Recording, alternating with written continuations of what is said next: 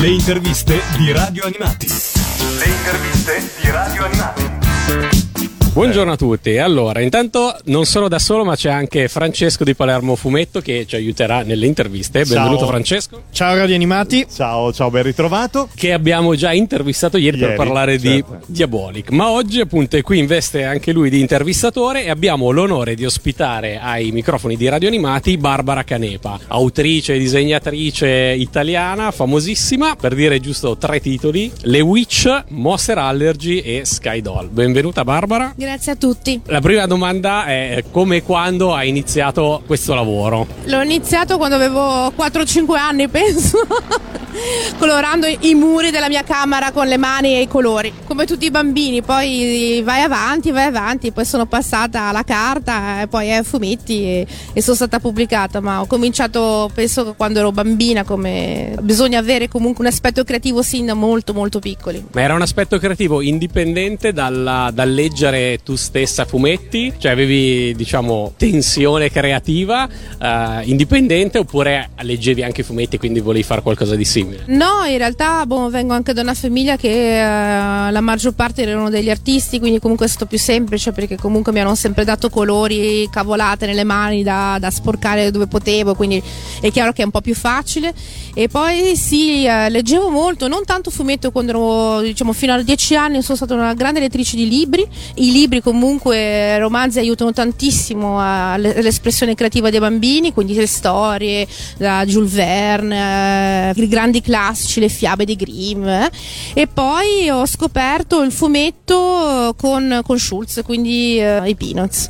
E da lì eh, c'è stato tutto un percorso sul fumetto, quello seriale delle, delle- delle strip e di conseguenza poi eh, molto molto più tardi Topolino con Disney e quasi allo stesso tempo con i manga perché io sono del 69 il manga è arrivato con Mondadori che io avevo circa 10 anni con Candy Candy mi ricordo quindi ho, ho scoperto quasi Topolino alla stessa epoca che ho scoperto Candy Candy e giocavo tra i due eh, amavo Disney e amavo i giapponesi Quindi per te erano sullo stesso piano? sì, non ho, non ho mai avuto, non ho mai, erano due cose differenti, due modi di, di narrare differenti, uno era più intimistico, più eh, nel personaggio, i giapponesi stanno più dentro al personaggio, quindi quando il personaggio parla sembra che sei tu che parli, mentre Disney sei più spettatore a quello che succede, sono delle avventure che noi viviamo senza una vera interazione con il personaggio, è lì la differenza principale tra Disney e... Io parlo di Topolino, poi è chiaro se andiamo a vedere il cinema, quindi da Cenerentola, Biancaneve, è chiaro che ci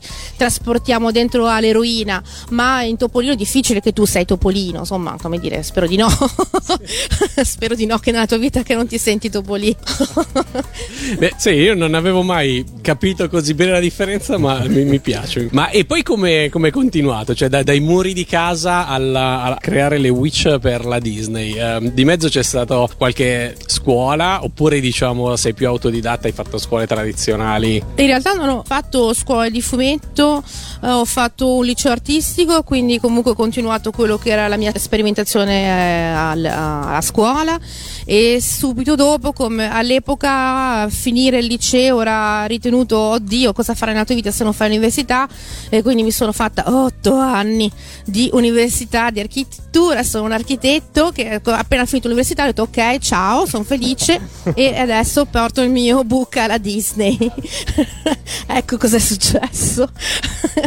Quindi se mi dici di progettare un grattacielo sono capace, non te lo farò mai, ma in realtà poi è utile perché poi ne- comunque nei miei fumetti l'architettura ha, ha- come dire, ha un ruolo preponderante. A livello di cultura è chiaro che comunque è interessante avere una- come dire, un- uno Senza studio dubbio, universitario, una base, però no? è chiaro che otto anni, non, non so, se tornassi indietro... mm, mm.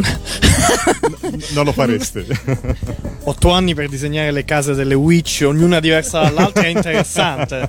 Anni spesi bene. soprattutto l'universo di Skate Doll che è, è- è molto molto complesso e penso che se né io né Alessandro avevamo comunque degli studi artistici e universitari eh, non avremmo fatto in quel modo lì e, e comunque tutti i progetti un po' più autoriali che abbiamo fatto dopo come Skate Doll eh, come adesso per esempio uscirà in Italia Luca End che l'ho fatto con Anna Merli per farvi capire quando noi cominciamo a pensare a un progetto eh, il tempo di eh, mettere giù la prima pagina plan, quindi quando siamo convinti di, di fare una cosa passa all'incirca un anno e mezzo di studi, quindi se devi fare una città devi studiare come è fatta la città, ogni, come dire, sapevamo che ogni casa era distante, che ne so, due chilometri, tra quella casa lì c'era un parco, nel parco c'era questo e dovevamo, abbiamo studiato tutto, niente fatto, è lasciato al caso. Questo è perché sono una maniaca poi eh, uno può lavorare come vuole. La cosa interessante è che ti ritrovi perché senti che quello che ti racconto è vero, non ti sto, non ti sto prendendo in giro. Quell'universo lì che ti sto facendo vedere potrebbe esistere da qualche parte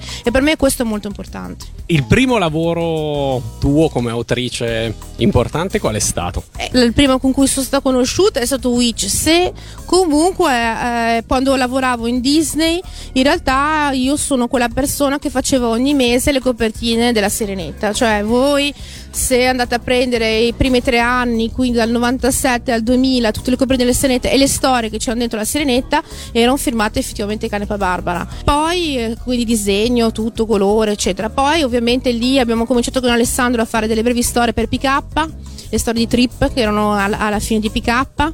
Da lì ho cominciato a farmi un piccolo nome eh, nel fumetto, diciamo quello più settimanale, perché io lavoravo per i mensili e femminili, quindi con Minnie.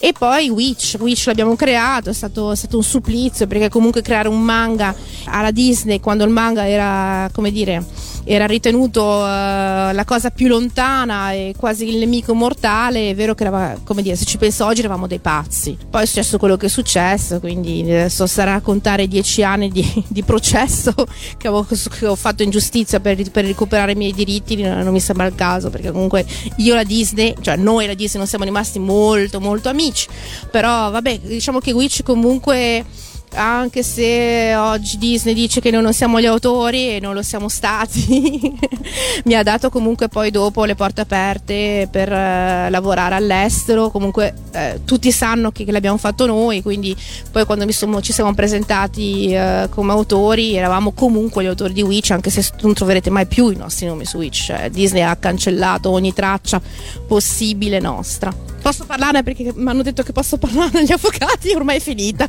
Quindi... Allora facciamo così, ci fermiamo per una brevissima pausa musicale e poi ritorniamo con la nostra. Non sai, file, non dimenticare, non dimenticare le super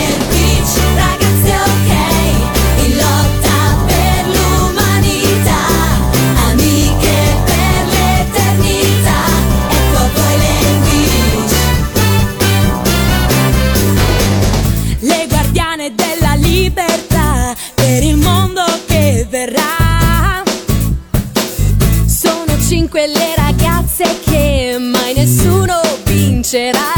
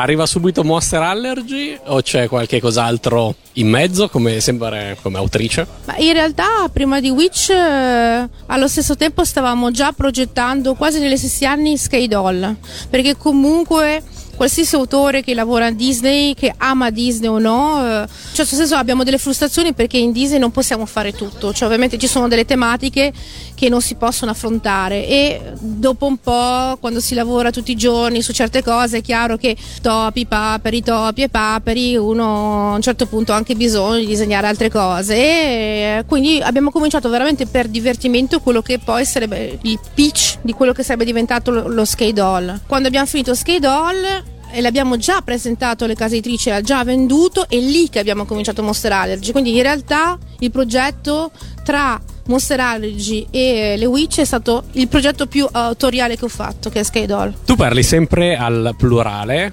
quindi Bello vogliamo questo. dire gli altri nomi. Parlare per me è un po', un po' eccessivo perché comunque questi progetti hanno un nominatore comune che è l'altro coautore perché siamo sempre stati in due che è Alessandro Barbucci, chiaro, non, mi- non mi sono, non ho fatto tutto questo da sola, non ce l'avrei mai fatta a farlo tutto da sola.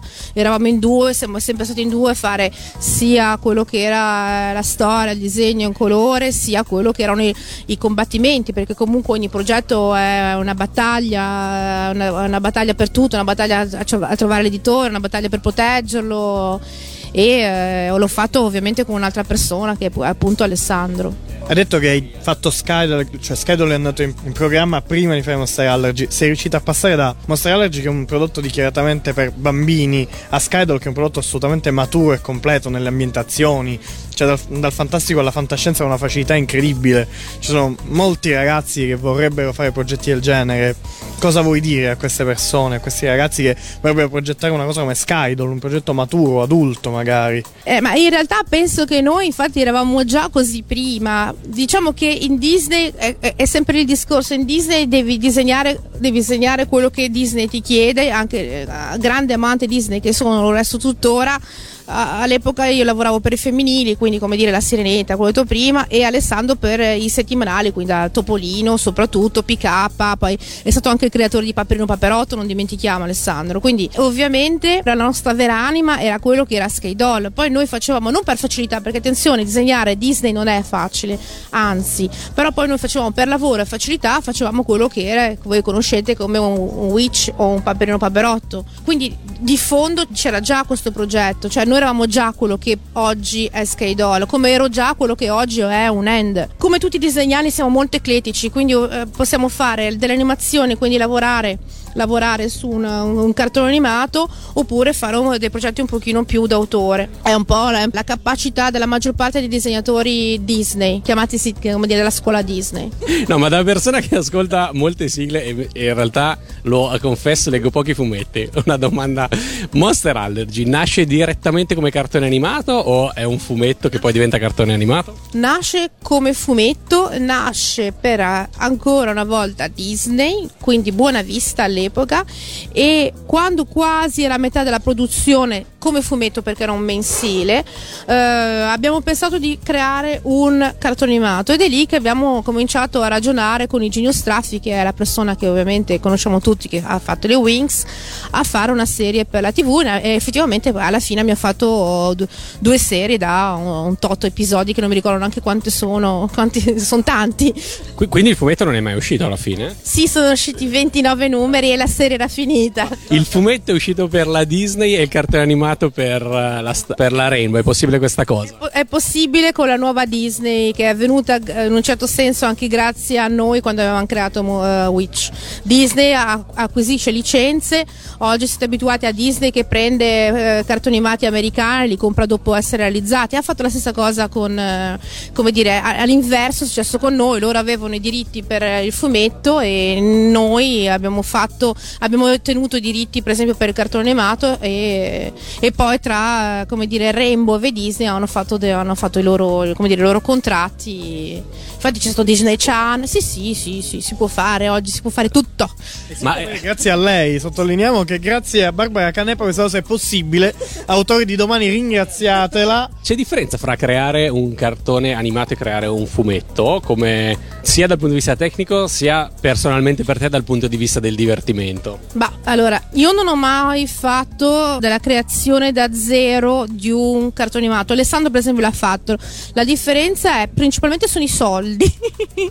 Nel senso che quando si crea un cartone animato, il forfait che viene dato per giustamente il, si chiama character design. Quando tu crei dei personaggi, fai le schede, fai la style guide, spieghi l'universo, eccetera. Sono tonnellate e tonnellate di disegni. Si è pagati tantissimo e quindi quando uno arriva dice "Mm, ci fai qualcosa, ci crei una nuova serie, siamo tutti felici perché sai che per un anno e soprattutto stai bene a livello finanziario. E poi ovviamente ogni volta che il, il cartone animato viene mandato in onda, quindi ogni episodio, noi tocchiamo i diritti. Quindi diciamo che se un cartone animato ha successo, immagino i Simpson di Matt Groening, diventi, se ha quel successo, è chiaro, eh, diventi multimilionario. Come dire, è più facile perché eh, un cartone animato va in un media che è la tele, che è la televisione, che è più potente del supporto cartaceo. Siamo d'accordo?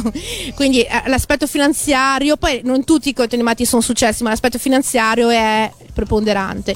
Il fumetto è più normalmente una cosa che hai bisogno, è come scrivere un, come dire, un romanzo, lo fai, poi non sai se sarà letto da tua nonna e fine o sarà letto da 100, 200, un milione di persone.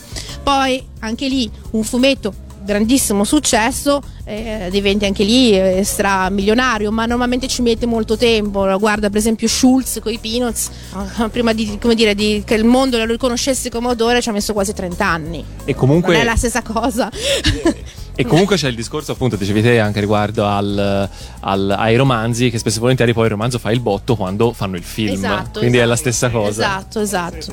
Esatto, per esempio noi quando abbiamo fatto Schedole abbiamo avuto dei eh, registi importanti che ci hanno chiamato per fare il film alla- alla- al cinema e, e, eh, già quattro di cui uno, due, tre, no, quasi due veramente conosciuti, nel senso che non ve li dico perché non dico ah la grande testa se la tira, ma comunque degli, dei registi che se vi dico chi sono, dice, ah lui, eh, alla- eh, siamo entrati in produzione e poi eh, quando si entra in produzione mancano i soldi gli investimenti perché com- dire, il cinema e comunque i disegni animati non è è molto facile cominciarli, ma quello che voi vedete alla fine o alla tele o, o- o sul grande schermo è un millesimo delle produzioni che si fanno. Qu- Quasi tutti muoiono perché comunque i soldi per la produzione di un film sono talmente tanti. Per fare un fumetto ci vogliono all'incirca 20.000 euro per esempio per fare la, realizzazione, poi eh, altrettanti per produrlo, cioè parlo proprio del- del- dello stampatore che te lo stampa, dipende poi dalle quantità. Quindi con 40-50 mila euro un fumetto alla francese classico tu lo, lo puoi fare. Un film ne hai bisogno di aggiungi qualche zero, e 40 milioni, è un minimo, proprio sì. quando sei uno sfigato hai 40 milioni di budget. Quindi trovare 40 milioni e poi le tele che ti comprano il cinema. Non è la stessa cosa, la macchina è molto più potente. Ci ascoltiamo la sigla di Monster Allergy?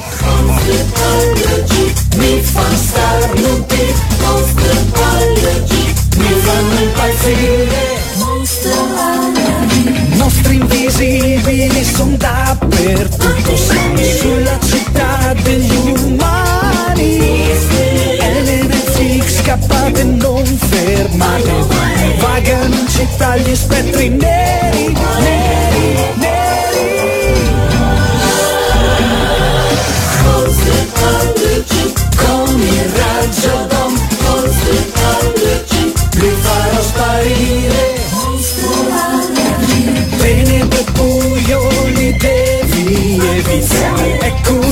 i mostri più vicini. Scappa, scappa, scappa. Mi fanno starnutire Mi fanno impazzire. Mi fanno impazzire. Mi fanno starnutire Monster Allergy. Con il raggio Don Monster Allergy mi potrò domare Barbara, 5 personaggi, 5 protagoniste, le Witch almeno inizialmente, e 5 come i 5 samurai, 5 come i Power Ranger, insomma, tu- i colori, gli elementi, queste cose ricorrenti. L'ispirazione tratta da fumetti o libri? Cioè, come crei i tuoi personaggi? All'epoca 5 perché eh, boh, noi eravamo fans- fansissimi di Sailor Moon. E lì erano 5, ma no, in realtà il numero dispari è un numero, è un numero magico, quindi 3 ci sembravano, cioè molto stupido, però 3 ci sembravano pochine, perché comunque le ragazze, ci piaceva l'idea che le ragazzine si ritrovavano, ah io sono quella, io mi riconosco in quella, e te dicevo ma 3 sono poche, alla fine ho detto 5 è un numero che comunque è importante e se no sempre se andiamo sul disper diventavano 7 e 7 abbiamo detto oh che palle disegnarne 7 e voilà il 5 è arrivato facilmente. Disegnare comunque 7 personaggi che alla fine comunque tra una cosa e l'altra erano 6 per come dire poi si sono aggiunte c'era Elio c'erano anche là alla fine comunque eh, immaginate battaglia contro il nemico e fare 7 personaggi da una parte e il mostro dall'altra e non su una vignetta ma ovviamente su tante vignette su ogni tavola e uno comincia a farsi 2 più 2 perché poi ovviamente le witch si muovono sempre da sole è difficile che ne segui una e le altre non ci sono sono sempre Beh, 5 amiche insieme. una attaccata all'altra quindi sapevamo che saremmo andati a morire a farne 7 ogni volta tutto qua Veniamo al grande successo di Skydoll. All'uscita della conferenza stampa c'era una fila impressionante di persone che ti ha fatto firmare Skydoll. Tuo grande successo, però un successo francese, un fumetto creato in Francia. Eh sì, purtroppo, nel senso che eh, in realtà la prima volta che è uscito è stato in Italia grazie a Pavesi in un'anteprima a Lucca, ma era stato acquisito, cioè chi ci ha pagato e chi ha, dire, ha dato la possibilità di far nascere eh, Skydoll è stato un editore francese che è ancora oggi il mio editore che resta che è Soleil. Questo, come dire, è un po' il problema che abbiamo oggi in Italia, cioè il problema oggi in Italia è che la maggior parte degli editori, a parte quelli che conosciamo grandi come Bonelli, come Disney, come tanti altri, eh, la maggior parte prendono licenza, cioè acquisiscono diritti d'autore di eh, fumetti come può essere i comics o eh, giapponesi, manga e c'è poca produzione in Italia, perché? Perché comunque per creare un fumetto ci vuole una base di investimento che comunque è importante e gli editori italiani non lo fanno. gli editori stranieri, soprattutto i francesi, Si buttano di più. si buttano di più, c'è un mercato molto più grande ovviamente, quindi li- eh, in Italia le, le proposizioni sono basse e uno comunque ci deve vivere, se no allora a quel punto lì il fumetto diventa un hobby per un fumettista, un lavoro fisso e poi di notte fa il fumetto. Il problema è che lo puoi fare all'inizio, ma poi vuoi vivere di quello perché la tua passione, la scelta deve, de- è Deve obbligatoria, è obbligatoria. Quindi la Francia, come il Giappone, come l'America, oggi come oggi ha aperto le porte a tantissimi autori italiani e non solo che hanno cominciato lì e poi per assurdo ritorniamo in Italia, come dire, eh, un po' al contrario, facendo il giro del mondo, ritorniamo e i nostri fumetti sono pubblicati in Italia. Ho tanti fumetti, per esempio, che non sono ancora pubblicati in Italia, è un po' strano, boh, ci si fa l'abitudine. Tornando a Monster Allergy, la volevo sapere se come autrice della serie sei stata in qualche modo coinvolta nella creazione della sigla, se eh, ti hanno chiesto se hai avuto qualche ruolo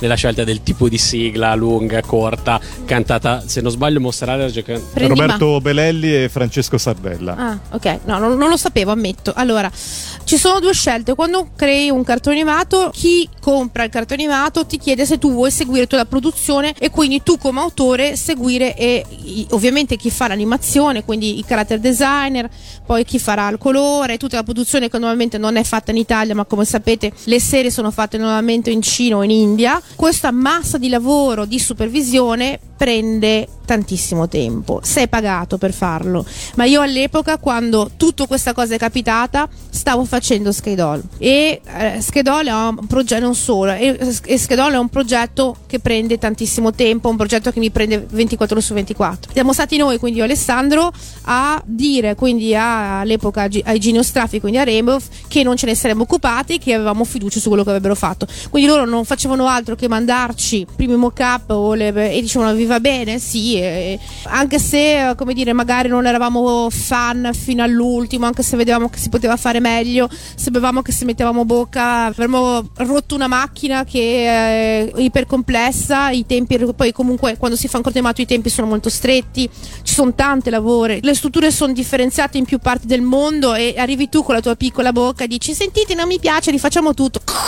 Fai- Fulminata. Fai, fai cre- fai cadere un castello come un castello di carte. Sapevamo che dovevamo stare, avevamo pochi mesi e, e abbiamo detto sì a tutto, anche se certe cose ci sono piaciute, altre cose magari no. Se vedevamo proprio delle cose che, che di oddio, no, quello proprio non sopporto, lo dicevamo, ma abbiamo lasciato stare. È stato tutto fatto e eh, gestito all'interno della, di Rainbow. Quando eri piccola, tornando, diciamo, preferivi i fumetti o preferivi i cartoni animati? Ma avevi una tua preferenza? Erano due cose che ti piacevano allo stesso modo, diverse ma belli uguali? Ma allora il cartone animato passa, non puoi fermarlo perché comunque non avevamo il, il- come dire, ero piccola. Fermo il- immagine. Il, fermo immagine e comunque non potevi e lo aspettavi con ansia, passava e piangevi con, con. Il fumetto te lo guardavi quando volevi, in camera studi. tua, te lo studiavi e una vignetta potevi anche provare a ridisegnarla. Quindi il fumetto mi ha permesso di disegnare, il cartone animato mi ha permesso di innamorarmi del fumetto.